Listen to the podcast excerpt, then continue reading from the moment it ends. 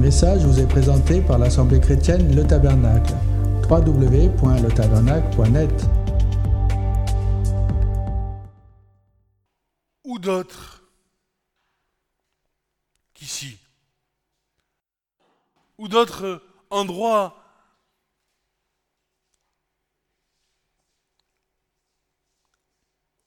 qu'au milieu de deux ou trois sont réunis, la présence du Seigneur demeure.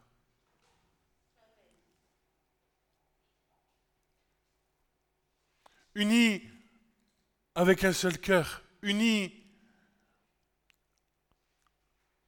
vers un même but.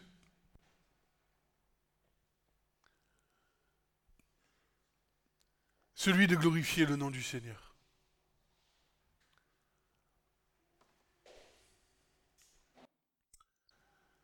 Ce matin,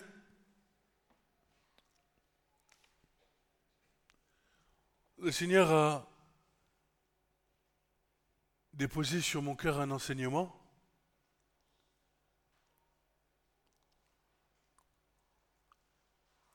Un enseignement qui va nous parler des merveilles que Dieu a déployées pour que ces saints puissent hériter du salut. Non seulement ces saints, mais tous ceux du dehors.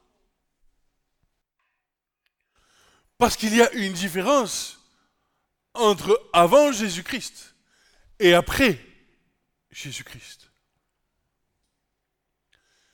Avant Jésus-Christ, les choses étaient gardées en secret. Les choses étaient dessinées mais pas encore accomplies. Mais depuis que Jésus a été crucifié et ressuscité d'entre les morts, il y a quelque chose d'extraordinaire qui s'est passé sur la terre, mais aussi dans les cieux.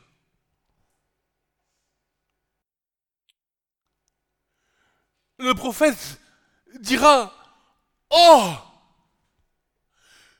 si tu déchirais les cieux,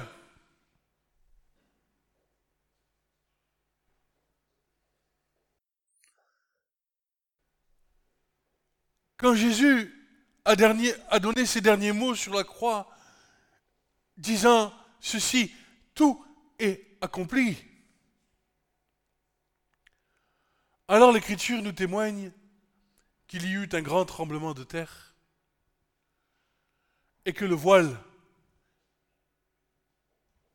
qui était dans le temple, qui protégeait l'arche de l'alliance, fut déchiré.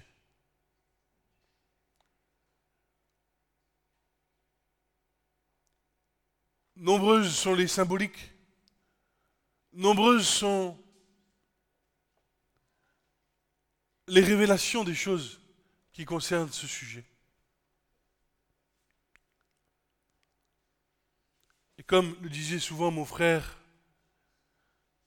qui est suffisant pour ces choses? Parce que quand tu t'aperçois que tu commences à prendre un verset de l'Écriture, et que tu commences à plonger tes yeux dans ce verset, puis dans les mots du verset, tu t'aperçois que c'est comme une racine qui, le racine d'un arbre qui va puiser sa source, qui va croître pour en faire une multitude de branches, une multitude de feuillages. Alors, puisque nous comprenons en partie, que nous prophétisons en partie, que euh, la pleine connaissance n'est pas encore ce matin, je vais essayer de vous transmettre une petite part que le Seigneur a pu me révéler d'une part, et d'autre part au travers de partages que j'ai pu avoir avec des frères juifs et juifs messianiques sur euh, un groupe WhatsApp sur lequel on partage certaines choses, il en est sorti une quintessence ce matin que je voudrais vous partager.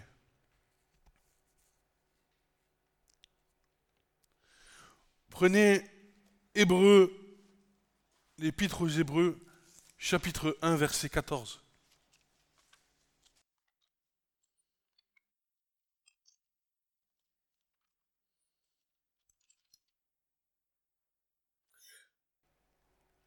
L'écriture, notre version française, notre traduction nous dit ceci. Ne sont-ils pas tous des esprits administrateurs envoyés pour servir en faveur de ceux qui vont hériter du salut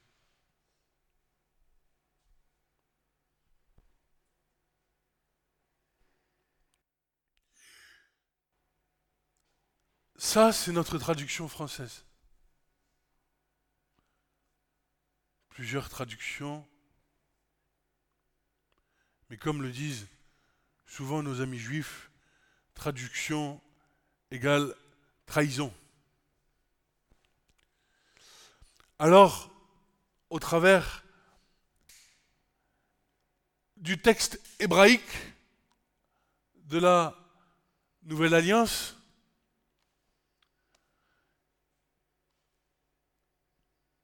qui a été écrit par des frères juifs, traduit du grec vers l'hébreu,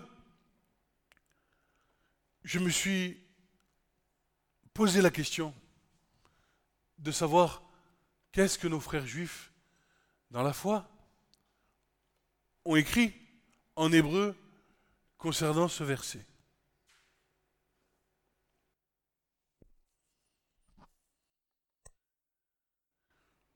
Et je me suis attaché à une traduction littérale.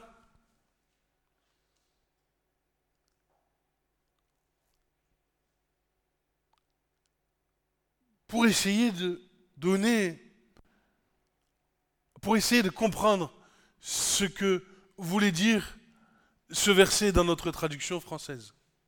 Bien qu'il soit clair, ne sont-ils pas tous des esprits administrateurs envoyés pour servir en faveur de ceux qui vont hériter du salut. Dieu envoie des esprits administrateurs de son royaume pour aider les croyants à comprendre et hériter du salut qui nous est acquis par Jésus à la croix.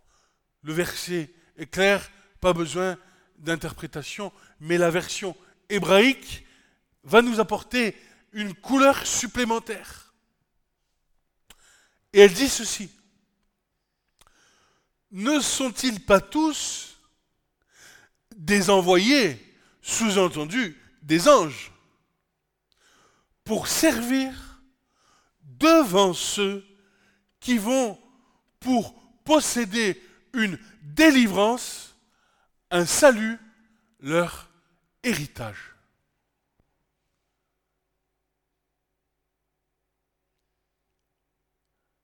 Dieu envoie des serviteurs depuis son royaume pour délivrer les âmes qui vont hériter du salut qui est, par définition, leur héritage. On ne parle pas d'un héritage terrestre, une belle voiture ou un beau compte bancaire. On parle du salut de ton âme.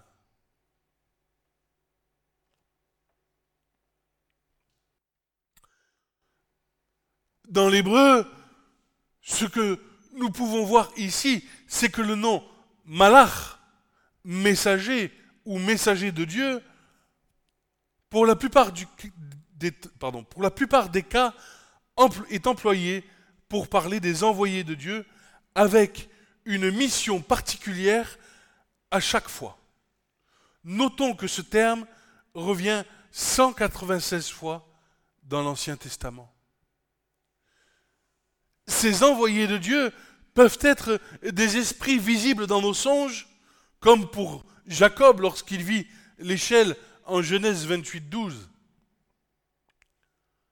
il nous est dit ceci, il songea, et voici une échelle dressée sur la terre et son sommet touché aux cieux, et voici des anges de Dieu, des malars Elohim, montaient et descendaient sur elle.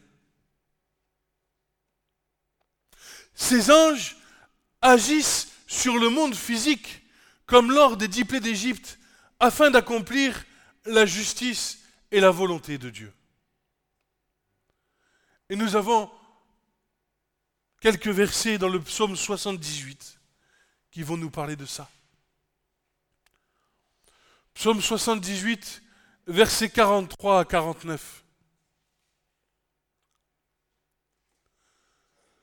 C'est le psaume qui reprend les œuvres que Dieu a accomplies dans le pays d'Égypte pour faire sortir son peuple de la servitude.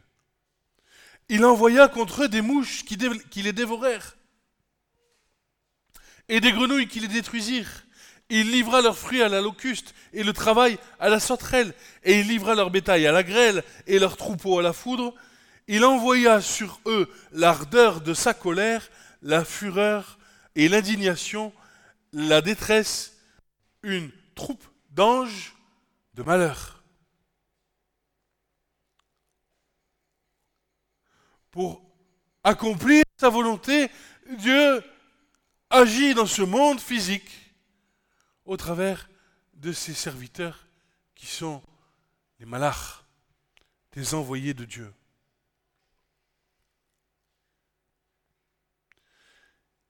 Ils peuvent être aussi vus dans des visions, comme pour Jean, dans l'Apocalypse. Un mot également construit sur la base de malach, qui est le mot malacha, va donner une couleur supplémentaire avec la notion de mission, de travail, d'affaires, d'ouvrage dans son premier sens. En Exode 20,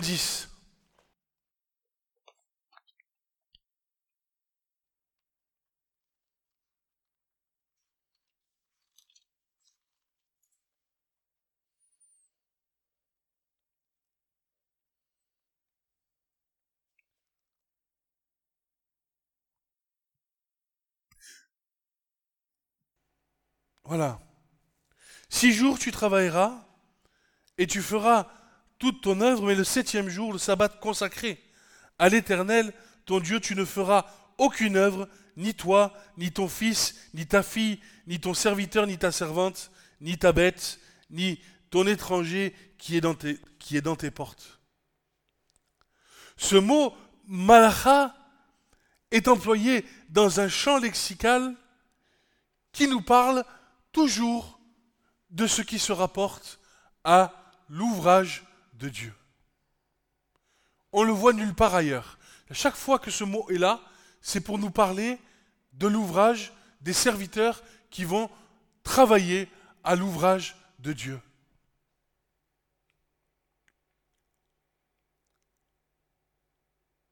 Un autre mot encore va nous parler d'une mission sur ordre de l'Éternel. En AG 1.13, c'est le mot malachot. AG, envoyé de l'Éternel, dit au peuple, d'après l'ordre de l'Éternel, je suis avec vous, dit l'Éternel. Ces serviteurs que Dieu nous envoie œuvre en faveur de ceux qui vont hériter du salut, œuvre en faveur de la construction de ton temple, car tu es le temple du Saint-Esprit. Et ces anges vont, sur ordre de l'Éternel, agir, agir pour que nous puissions devenir le temple dans lequel Dieu se plaît à résider.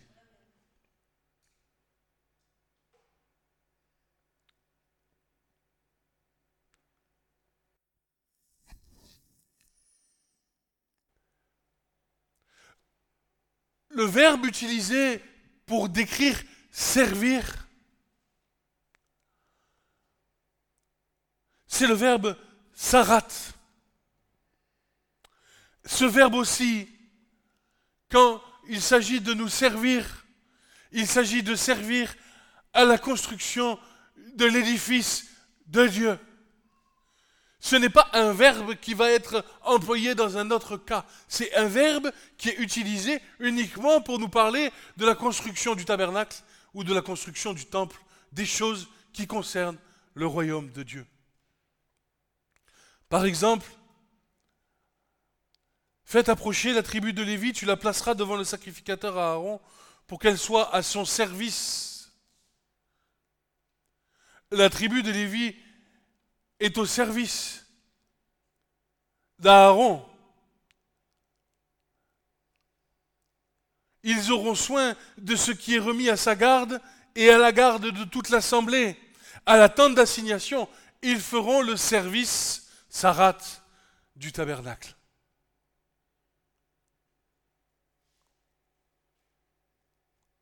Nous avons d'autres passages que je vous laisse noter.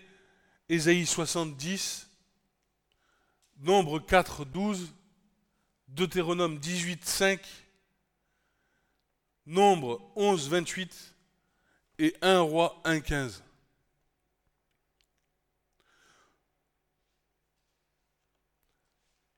Le non-verbal, le non-verbal, Hachalarim, qui tire sa racine du verbe chalar, qui veut dire premièrement envoyer en mission, charger quelqu'un d'un ordre, comme dans Genèse 32.4, lorsque Jacob envoya devant lui des messagers à Isaü. C'est euh, euh, ce sont ceux qui sont envoyés. Les envoyés.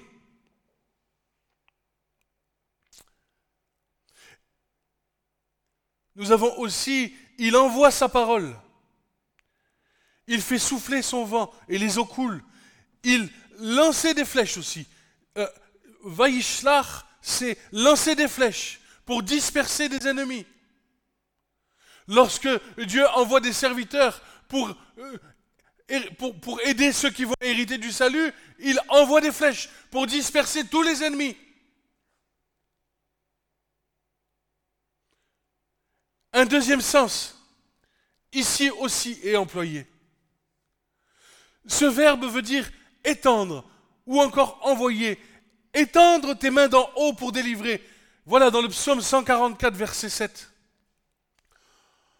Le, psaume, le psalmiste dit ceci. Envoie tes mains d'en haut, arrache-moi, délivre-moi des grandes eaux de la main des fils de l'étranger. Ici, nous pouvons y voir la position de Jésus comme intercesseur, intercesseur pardon, en faveur de ceux qui lui demandent. Et aussi le sens marqué ici, envoie tes mains qui accomplissent la pensée de Dieu.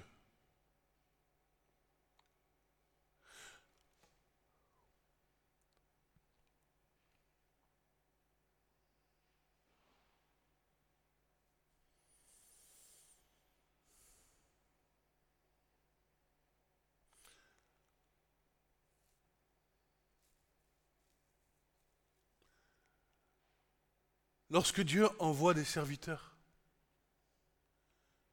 ce n'est pas pour nous servir nous-mêmes. Lorsque Dieu envoie des serviteurs, ce n'est pas pour accomplir tes propres désirs. Puisque le verbe qui est utilisé ici, c'est le verbe qui est utilisé à l'emploi du service de l'attente que tu es. Seigneur, je voudrais gagner au loto. Seigneur, je voudrais une belle voiture. Seigneur, je voudrais une belle maison. Mais ce n'est pas là que le Seigneur va agir. Par contre, Seigneur, délivre-moi de tous mes ennemis. Alors là, tu peux être sûr que le Seigneur va envoyer des anges au son de ta voix pour te délivrer de tous ceux qui t'oppriment et qui t'empêchent de grandir la foi au Fils du Dieu vivant.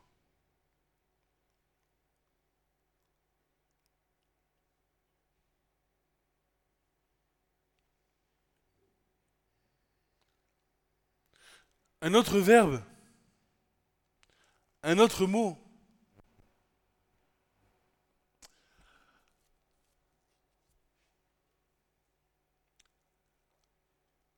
qui a été traduit alors par héritage.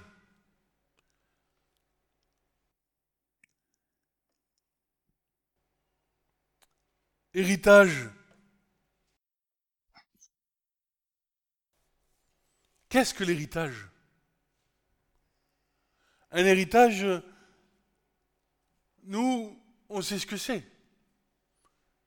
Tu as tes parents qui décèdent, tes parents ont constitué des biens, ils ont des terres, tu es le fils, tu es héritier, tu hérites de ce que tes parents ont construit durant cette terre. Mais l'hébreu biblique nous donne deux mots. Deux mots qui décrivent l'héritage. D'un côté, nous avons le mot Yerusha, qui veut dire prendre possession, héritage, propriété, posséder, possession, mais avec une notion d'héritage par la conquête. Ce terme est employé pour ceux qui parlent de l'héritage donné au fils de Lot, au fils d'Ésaü et au fils d'Amon. Plusieurs versets nous parlent de ce mot. Deutéronome 2, verset 9. Et l'Éternel me dit, tu n'attaqueras pas Moab, tu ne mettras pas en guerre avec eux, car je ne te donnerai rien de leur pays en possession, car j'ai donné Ar en possession au fils de Lot. Ici, le mot Yarash ou Yerusha est employé. Deux autres versets, par exemple, nous donnent aussi ceci, Deutéronome 2.12 et Deutéronome 2.19. Mais qu'en est-il de l'autre héritage? L'autre mot qui nous parle d'un héritage, Nachala. Nachala vient, alors, Nachaltam, leur héritage, ce que nous avons vu plus haut, leur héritage qui est le salut, Yasha, hein, l'héritage de notre salut, de la délivrance, vient du mot Nachala, un nom féminin qui lui aussi veut dire héritage, possession, propriété. Cela peut être un héritage sur le plan familial, sur le plan terrestre, et tout ce qu'il contient en soi, mais aussi l'héritage promis que Dieu fait à ses enfants. N'est pas le même héritage. Un, c'est un héritage terrestre, l'autre, c'est l'héritage céleste. Et quand euh, le verset Hébreu 1.14 va nous parler de Nahaltam, leur héritage, ils n'ont pas pris Yerusha, ils ont mis Nahaltam, ils nous parlent de l'héritage de la promesse que Dieu a fait à ses enfants. Un héritage qui ne se fait pas par une conquête, mais un héritage que Dieu te donne dans sa grâce.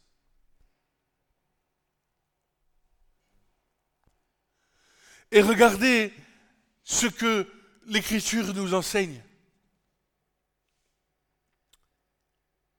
Psaume 127, verset 3. Voici, les fils sont un héritage de l'Éternel. Nahalta. Tu, tu es un héritage de l'Éternel et le fruit du ventre est une récompense. Ce mot vient de la racine verbale nahal au masculin, qui veut dire rivière, qui veut dire courant d'eau, qui veut dire vallée, qui veut dire torrent, qui veut dire ruisseau, fleuve, puis vallon cané ou encore vallée de torrent. Écoute-moi, l'héritage que l'Éternel veut te donner, c'est son torrent d'amour. L'héritage que l'Éternel veut te donner, ce n'est pas comme euh, le prophète Ézéchiel va voir dans la vision en Ézéchiel 47, qui va voir un petit courant d'eau. Non, ce qu'il veut te donner, c'est un torrent.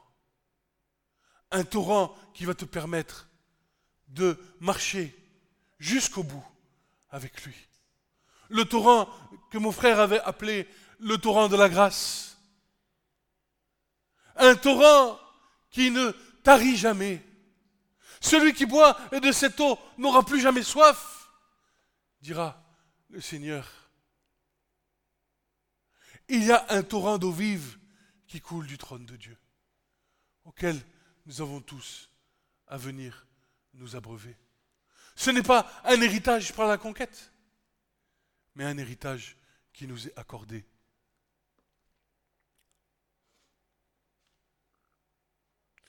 En principe, Nahal est un petit lit de rivière asséché, dans le désert qui se remplit durant la pluie de l'arrière-saison. En seulement quelques heures, l'eau coule rapidement. Il n'a pas le temps de pénétrer la terre, mais lorsque le débit s'accalme, il reste des flaques dans les trous des rochers. C'est une bénédiction pour la faune et la flore et pour les êtres humains. C'est un torrent de vie qui vient t'emporter. Peut-être que ta vie est un désert, mais sache que ce n'est pas un problème pour Dieu de remplir ta rivière sèche de son torrent. Et à la sortie du torrent, il y aura toujours quelque chose pour venir t'abreuver. Toujours un petit peu d'eau dans le cré du rocher pendant les périodes sèches, qui seront une bénédiction pour toi et pour moi. Parce qu'il y a des hauts et des bas dans notre vie de chrétien. Il y a des hauts et des bas. Tu n'es pas tout le temps 100% spirituel. Mais sache que quand tu es dans le plus bas, il y a toujours une petite flaque, un petit endroit où tu peux venir t'abreuver. Et ce qu'il y a d'étonnant, c'est que même dans cette petite flaque, jamais l'eau ne tarit. La lettre, la à la fin du mot Nachla, est une composante du tétragramme saké. C'est l'Éternel qui est le pourvoyeur de la bénédiction. C'est lui qui pourvoit l'eau, c'est lui qui désaltère, mais aussi comme,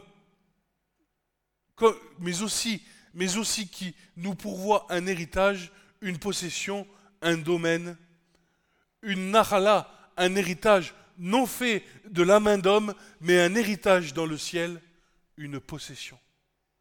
Et Paul dira ceci, nous sommes héritiers et co-héritiers avec Christ.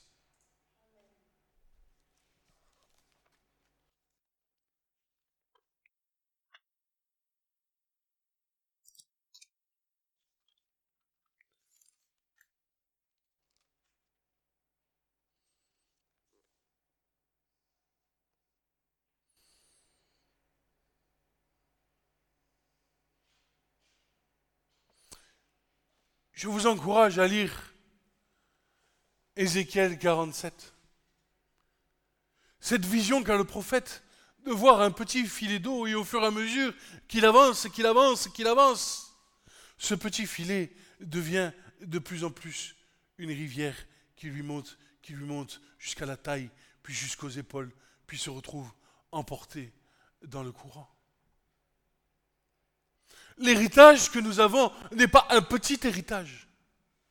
L'héritage que nous avons, c'est la gloire éternelle avec notre Seigneur Jésus. Ô Père, ce que je veux, c'est qu'il soit un en moi comme je suis un en toi et qu'il soit un en nous, afin qu'il voit la gloire que j'avais au commencement.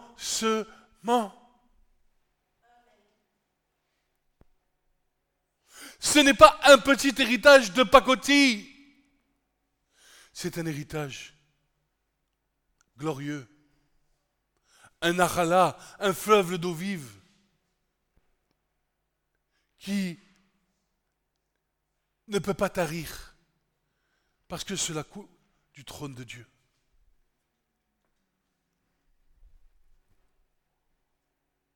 Et pour pouvoir hériter de cet héritage, tu as besoin de délivrance. Pour pouvoir hériter de cet héritage, tu as besoin que le Seigneur envoie des serviteurs.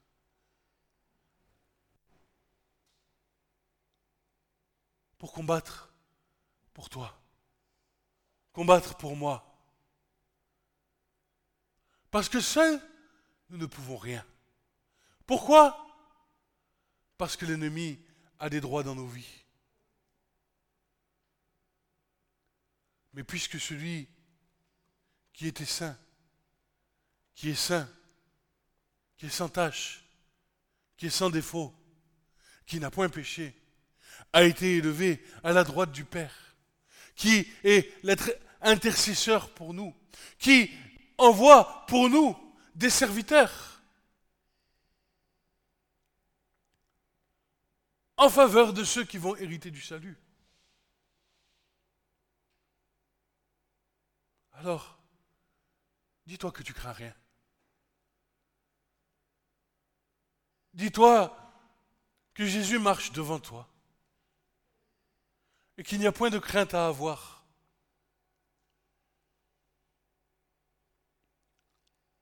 Parce que si ton désir c'est de lui appartenir, sache que c'est son désir, bien plus que tout. En conclusion,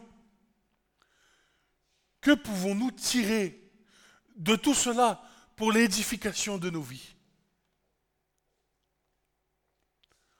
En réalité, ce que Yeshua a accompli était en attente d'être révélé.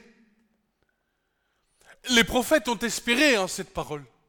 Les prophètes, nos pères, les peuples juifs, a espéré, ont toujours espéré, mais ces choses demeuraient voilées tant que le voile n'était pas déchiré. L'Écriture nous dit qu'ils sont morts dans la foi et dans l'espérance. Mais nous avons hérité de ces choses. Nous avons hérité de cette connaissance. Et faute à nous de ne pas nous saisir de cette connaissance. Faute à nous de ne pas accepter ce que Jésus a fait en voulant comprendre tout le monde spirituel qui est à notre service, afin que nous puissions hériter du salut. Ces choses étaient voilées, aujourd'hui elles sont ouvertes en compréhension. Non seulement en compréhension, mais aussi en réalité. Lorsque Jésus cria, tout est accompli, tout est accompli. Le voile s'est déchiré, laissant l'ouverture pour que nous puissions comprendre que des anges, entre autres, sont à nos services. Que des messagers de Dieu qui, selon l'ordre divin, sont là pour nous servir, sont là pour nous délivrer, sont là pour, vaincre l'ennemi. Tout est accompli. Nous mesurons que tout a été amené à la perfection. Dans le même temps, nous savons, nous savons que le voile a été déchiré, laissant maintenant un libre accès à la connaissance des choses qui concernent le royaume de Dieu. L'Écriture nous enseigne et nous révèle en profondeur tout ce qui a été accompli sur la croix pour nous. L'amour inconditionnel de Dieu pour l'être humain, lui révélant par son esprit les richesses invisibles jusqu'alors jusqu'à invisible jusqu'alors, afin que maintenant, par la foi, nous puissions nous en saisir. Nous comprenons donc, au travers de ce court enseignement, que non seulement la croix apporte la rédemption à l'humanité, mais surtout que c'est l'héritage des saints dans lequel les anges, comme le dit Pierre dans sa deuxième épître, aiment regarder de près, ils en sont même participant à cette œuvre de salut dans laquelle l'homme doit entrer. Nous comprenons également que ces anges, ayant une mission divine, c'est sur l'ordre de l'Éternel qu'ils agissent sur le sanctuaire que nous sommes. C'est eux qui, par leurs actions, nous donnent la victoire sur tous nos ennemis en tirant des flèches à partir du moment où nous invoquons le nom de Yeshua sur nos vies. Lui l'intercesseur et le grand souverain sacrificateur des lieux célestes. Il nous fait entrer. Il nous fait entrer. Il nous fait avoir une relation telle qu'un époux et son épouse pour que nous soyons accomplis et fermes dans l'héritage qu'il nous a acquis et qui nous est dû, à savoir la vie éternelle. Amen.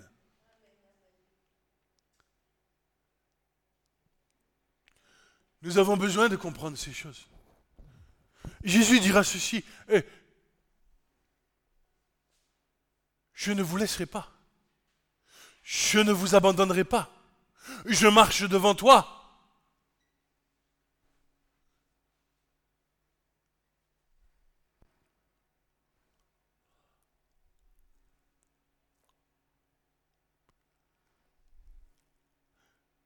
Mais si nous comprenons que nous ne sommes pas seuls. Si nous comprenons et si nous saisissons par le moyen de la foi que quand tu pries, ce n'est pas seulement euh, une prière vaine qui sort de ta bouche, mais que tu es en train d'invoquer le souverain sacrificateur qui à son tour commandera aux anges de te délivrer. Et si tu as cette vision dans l'esprit, alors par le moyen de la foi, tu te saisis de ces choses et les choses tu les vois s'accomplir.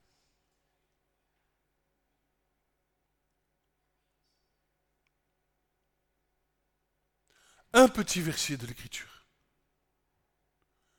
Hébreu 1, 14. Et encore, encore, des études approfondies peuvent être là.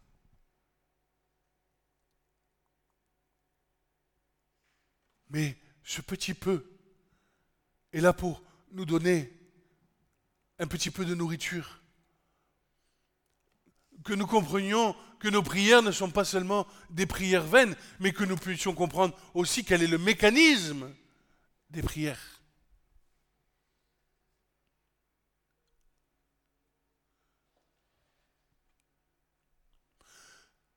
Quoi de plus glorieux que de demander au Seigneur de bâtir le temple dans lequel il doit venir habiter. Seigneur, viens bâtir le temple que je suis. Oh oui, je sais, je suis tordu. Mais ce que je sais, c'est que ton désir, c'est d'habiter en moi.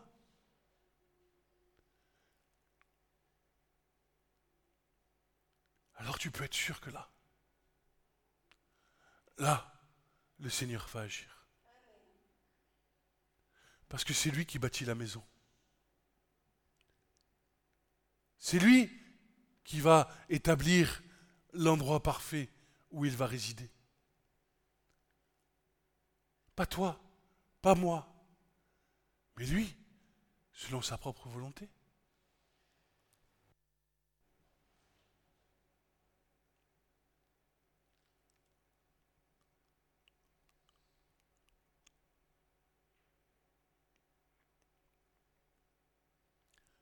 Jésus dira, Lorsque vous priez, ne faites pas comme les gens des nations qui disent Je veux une maison, je veux des enfants, je veux. Ne savez-vous pas que hein, mon Père dans les cieux, il, connaît toutes ces choses, il sait ce dont vous avez besoin.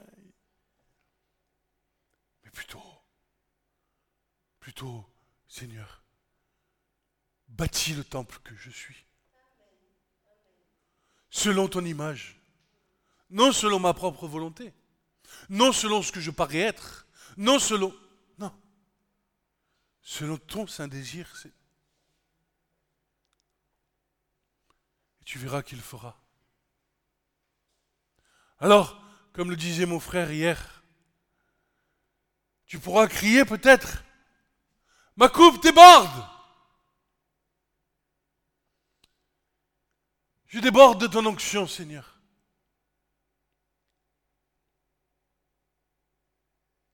Je déborde et en débordant, je déborderai sur les autres. Jésus n'a-t-il pas dit, celui qui croit en moi, de son sein, jailliront, ah tiens, quoi? Un fleuve d'eau vive, Nachala Un héritage en vie éternelle, ce n'est pas ce que dit le Seigneur.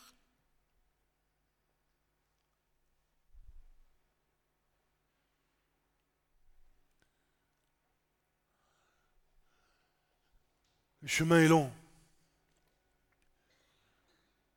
Mais il peut être raccourci. Tout dépend de notre coopération avec le Saint-Esprit. Tout dépend des capacités que Dieu nous a accordées. Tout dépend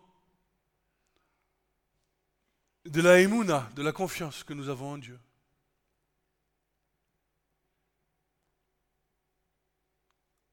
Et si tu manques de foi, demande à Dieu. Si tu euh, manques à un moment donné parce que tu passes par l'épreuve dans ta vie et que tu vas chercher des choses dans le monde pour essayer de résoudre ton problème, tu mesureras que tu manques de foi. Eh bien, tu te repens, tu dis pardon Seigneur. Je veux te faire confiance. Tu es mon seul désir, tu es mon seul rocher. L'Écriture déclare malheur à celui qui se confie en l'homme.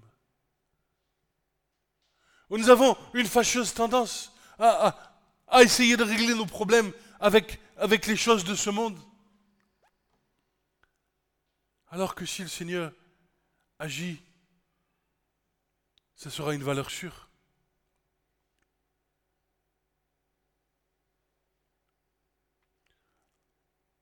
Voilà deux héritages. Yerusha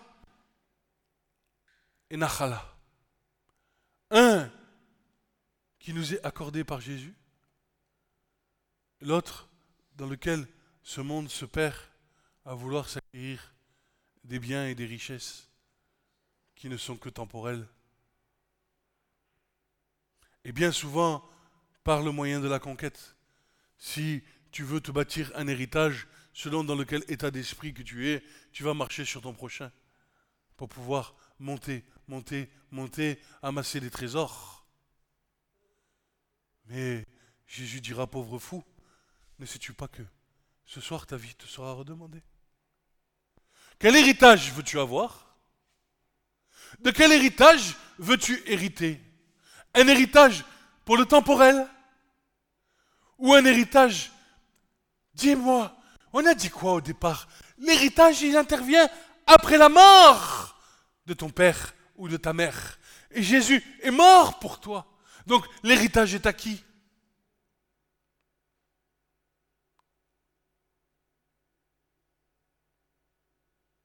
À nous de choisir. À nous de, de nous saisir de cet héritage. De nous laisser conduire par les torrents d'eau qui coulent du trône de la grâce de Dieu. À nous de nous laisser porter par son amour. Et ne pas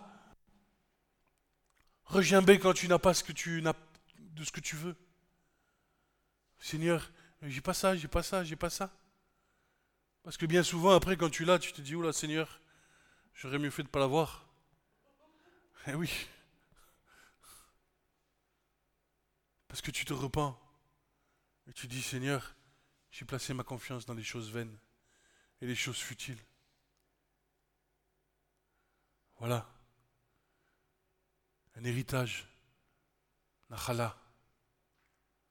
il y a aussi encore une chose, c'est que le et qui se trouve à la fin du mot en hébreu marque la direction. Ce qui veut dire que Dieu nous pourvoit à un héritage, mais il nous dit, regarde, l'héritage, il est là. Et tu dois te déplacer vers cet héritage, vers ce fleuve, pour remonter auprès de la source. Un héritage qui n'a pas de prix,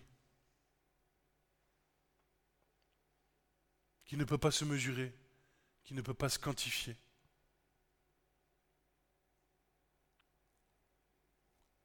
Oh, c'est bien, j'ai une belle maison, j'ai une belle voiture, j'ai réussi ma vie. Mais après quoi? Tu t'es endetté sur 35 ans? Si tu meurs, c'est tes enfants qui vont payer Quoi? Et en plus, tu vas payer à la sueur de ton front. Tandis que l'héritage que Dieu t'accorde, il est gratuit. Et l'Écriture déclare que Dieu pourvoira à tous vos besoins. Pas vos envies, vos besoins.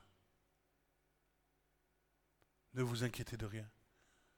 Et en tout temps, en tout temps, rendez grâce à Dieu par des supplications et des prières.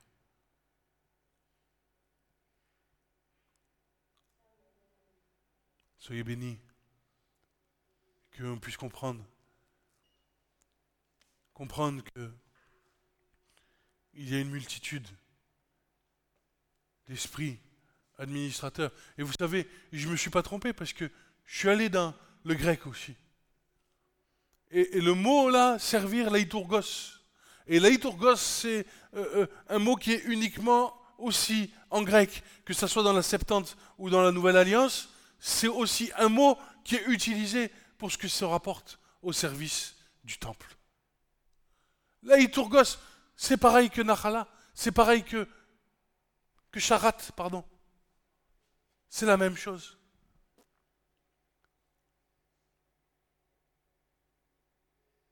Dieu bâtit son temple. Dieu bâtit sa maison.